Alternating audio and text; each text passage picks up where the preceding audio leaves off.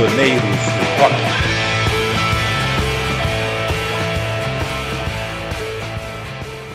É, olá, meus amigos, bem-vindos ao Prisioneiros do Rock, o seu podcast sobre rock and roll e assuntos correlatos. Sou o Christian Fetter, meus amigos aqui, Felipe e Jair, estão comigo e hoje nós vamos falar sobre um disco que está fazendo aniversário de lançamento, 25 anos, que é o disco What's the Story Morning Glory do Oasis.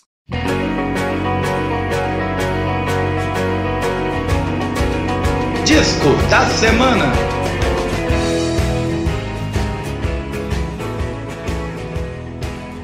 disco então gravado pelos irmãos Gallagher lá e seus amigos, lançado em 95. O que, que eu tenho para falar sobre ele antes de passar para os guris? Eu, eu, eu escutei de novo, viu, senhores? Eu confesso que eu escutei de novo, não escutava há muito tempo. Claro, impossível não escutar é, Wonderwall, né, Champanhe Supernova e tal. Eu lembro que eu tinha uma, eu tinha uma, uma banda que tocava rock é, da época, assim, contemporâneo, e a gente tinha a nossa versão de Don't Look Back in Anger, fazia muito sucesso e tal.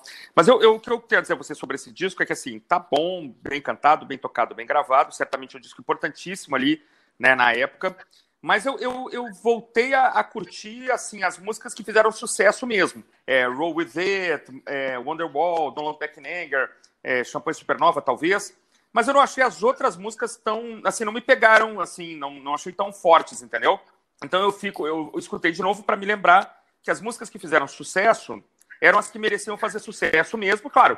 Um disco que tem quatro ou cinco, né, metade do disco tocou, é um disco que tem que ser louvado, evidentemente. Mas as demais músicas não me, não me conquistaram. As, as anteriores, sim, é, mas as demais não. É o que eu tenho a falar a respeito.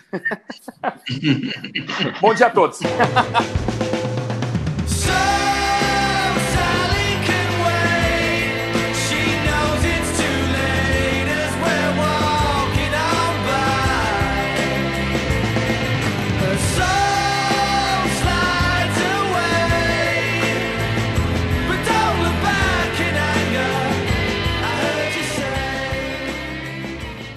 Bom fazer uma contextualização né, do que estava acontecendo ali no meio dos anos 90 na Inglaterra. A mídia inglesa falava, na época, sobre a batalha do Britpop, é, porque havia duas bandas muito populares no Britpop inglês, que eram o Oasis e o Blur, que já tinham lançado disco antes. E em 95, o Blur lançou The Great Escape, e o Oasis lançou What's the Story Morning Glory. Hoje em dia, olhando em retrospecto, se a gente pensar quantitativo, o Oasis ganhou a batalha do Britpop fácil. Ele uhum. vendeu 2 milhões de cópias, passou, o disco passou sete meses entre os três mais vendidos da Inglaterra em 96, algo impensável para hoje em dia, uhum. e desfila uma coleção né, de, de hits.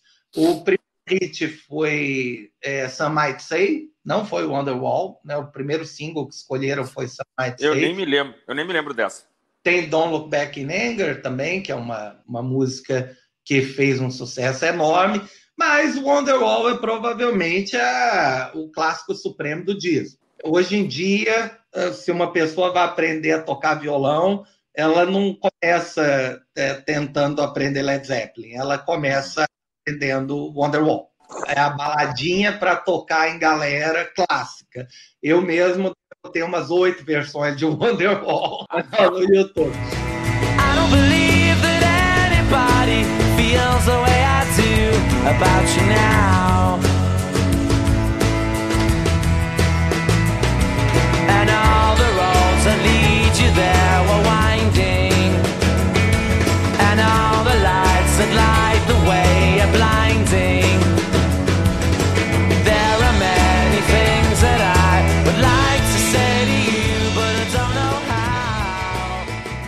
É, eu gosto muito do vídeo. O vídeo é a banda tocando, é bem low profile, em preto é. e branco. E eu gosto muito de, de, como o Liam Gallagher coloca a voz em Wonderwall e no resto do disco. É uma voz que parece desgastada estilo assim, ah, fumei cigarro demais, então ela fica rouca e fica bem anasalada. É, o que eu acho interessante nesse disco é que eles, para usar um termo mais leve, eles emprestam descaradamente é, músicas e referências de outros. Né? Beatles é óbvio, mas tem Kinks, tem Small Faces, T-Rex, até Rolling Stones. Tem, tem música, por exemplo, é, deixa, deixa eu ver, X Electric. X Electric, o meio da música parece Why My Guitar Gently Weeps. Os acordes são os mesmos de Lithium do Nirvana. E o final é a mesma progressão de acordes de With a Little Help from My Friends. Mas você vê tudo montado, né, tudo editado, fica coeso, é, fica uma coisa nova. Então, acho muito criativo. Tá? Outra música também que é, você não citou, Cris, mas que é, eu acho uma música excelente, é que é Shadow, é, que é uma baladinha que lembra até um. Seria como uma versão mais triste ainda de Wonderwall. Ela foi escrita para o vocalista do The Verve, né, o Richard Ashcroft, que, hum. que na época estava né, com seríssimos problemas é, com drogas. Daí o título Cast No Shadow, né, que quer dizer é, projeta nenhuma sombra. Change to all the places that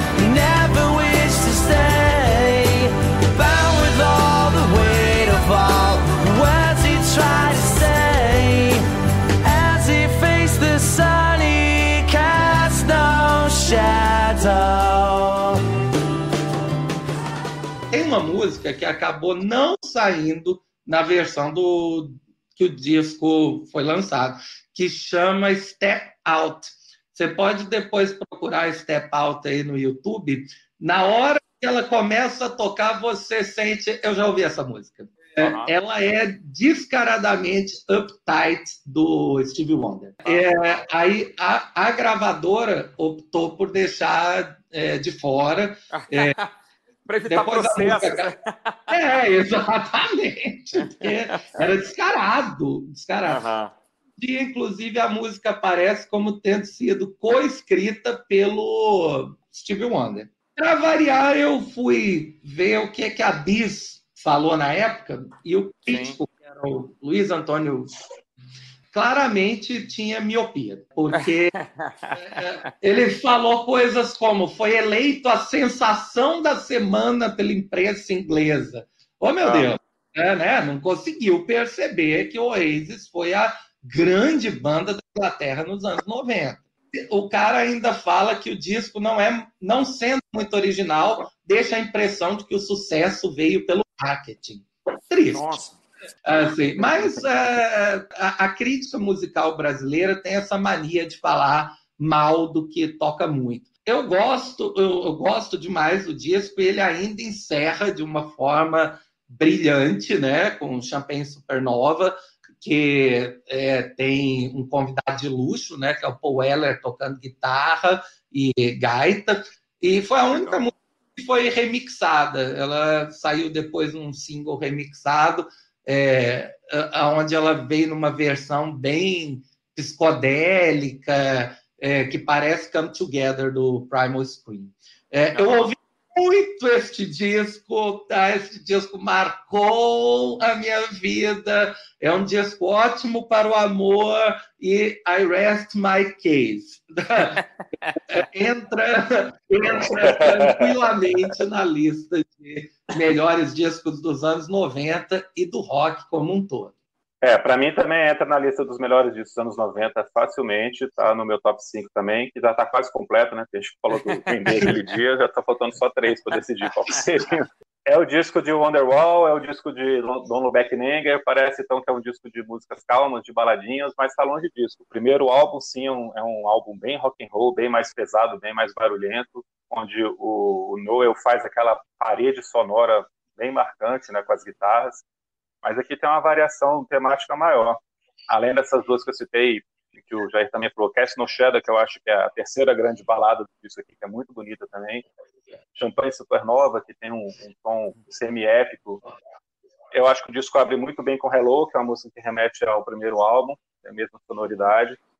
As outras faixas aqui que o, o Christian falou que não conhece também, mas eu acho que são muito boas também, como Hey Now, X Electric, que é a coisa mais Beatles que tem no álbum mais pop. E a grande música desse disco para mim é Morning Glory.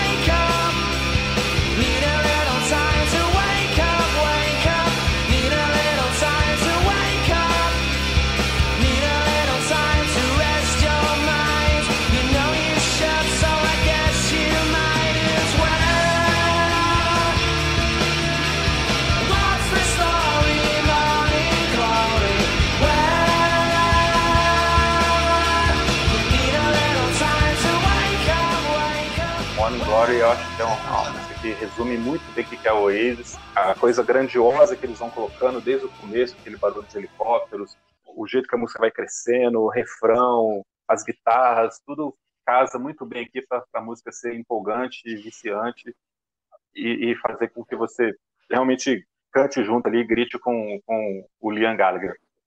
Sobre a Batalha das Bandas, é legal comentar o fato de que na Inglaterra, no Reino Unido, sempre teve aquele mercado de singles muito uhum. forte. Né? Então, essa batalha de bandas começa, como o Jair falou, com Some Might Say, que foi o primeiro single, foi lançado bem antes do disco, foi lançado em abril de 95. E o segundo single foi Roll With It. E esse segundo single, aí o Blur lançou um single na mesma semana e vendeu mais. Aí que começa essa rivalidade por causa dessa disputa entre os singles da, da banda. Só que aí o terceiro single é Wonderwall e acabou. As conversas, claro. E logo em seguida vem o álbum, o álbum vendeu horrores, né? Mais de 20 milhões, é um dos discos mais vendidos da história do Reino Unido até hoje. E não teve mais como o Blur chegar nem perto. Eu também tenho esse disco como uma referência na minha vida também musical. Escutei ele de novo inteiro agora e, e vi que ele casa com, completamente uma música com a outra. O jeito que as, é, o álbum é montado funciona demais. Tem duas vinhetinhas no meio aqui que aparecem como sem título né, no lançamento original, mas que depois eles relançariam como uma música instrumental chamada Swamp Song. Hum. E aqui eles colocam com dois pedacinhos, como se fazendo uma transição de, de, de sonoridade entre as músicas. Né? Vem a primeira parte do disco, depois tem essa vinhetinha, depois ela está colocada entre as duas últimas, Morning Glory e Champagne Supernova, que tá uma transição muito boa, né? Que Morning Glory aquela porrada e depois entra a champanhe supernova bem leitinha, a música depois vai crescendo. Casa muito bem com essa brincadeira que eles fizeram. É, esse é o ponto alto do Oasis. Depois disso, é fácil você falar que o Oasis realmente deixa de ser uma banda tão criativa, inovadora, apesar que eles sempre beberam demais, até demais em outras fontes, mas ainda assim eles conseguiam pegar todas essas referências emprestadas, entre aspas, e fazer uma, música criativa e, e empolgante. Mas a partir daqui a fórmula começa a não dar tão mais certo. Sim, as músicas que fazem sucesso depois têm uma sonoridade bem mais pop. Eu até gosto de, de várias outras canções, mas como disco, o What's the Story vai ficar para sempre marcado como o grande momento do Ace.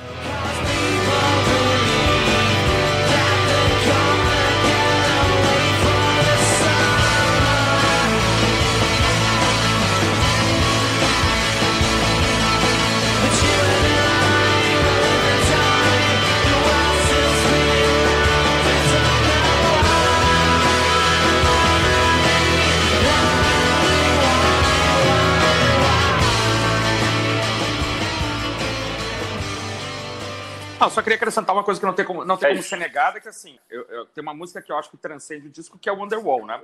Wonderwall é uma espécie de, sei lá, Yesterday dos anos 90, né? Não sei, é uma música que, é, como o Jair falou, é fácil de tocar, é fácil de cantar, tem uma, um refrão muito, muito, muito é, marcante, né? E, e, ela é muito simples também, por outro lado, né?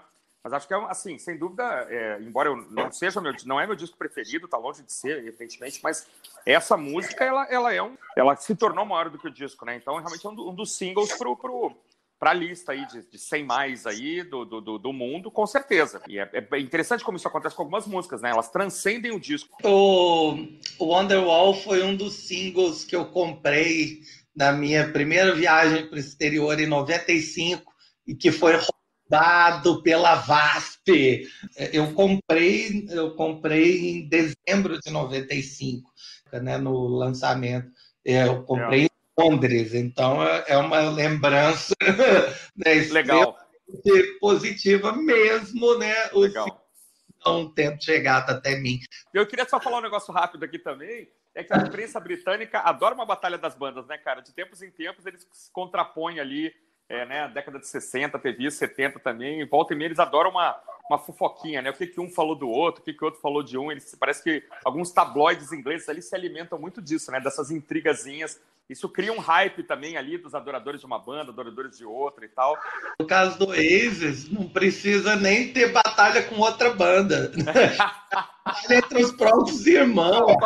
É dentro da banda, né? O Oasis criou um caso novo aí, né? É. É, porque o, o, Liam, o Liam sempre foi mais é, chegado às experimentações com drogas e o Noel Gallagher é quase zero drugs. Então, eles conflito, o Noel é o irmão mais velho, né? E aí ele impôs meio que a mão sobre a banda que no fundo era do Liam, né? Então é uma esse conflito de esse conflito dos irmãos também é, acabou tornando a mística do Oasis até mais divertida também. É verdade. A banda, na verdade, era do Liam. O Noel era Road do Spiral Carpets, que foi uma banda alternativa em britânica da virada dos anos 80, anos 90. E aí, quando o Noel volta para a Inglaterra, depois que ele sai desse emprego, ele descobre que o irmão, que acho que é cinco anos mais novo, estava com uma banda. Ele escuta os ensaios fala: Cara, essa banda é muito boa, só precisa de uma coisa para ela ficar melhor. O quê? Você deixar que todas as músicas sejam minhas.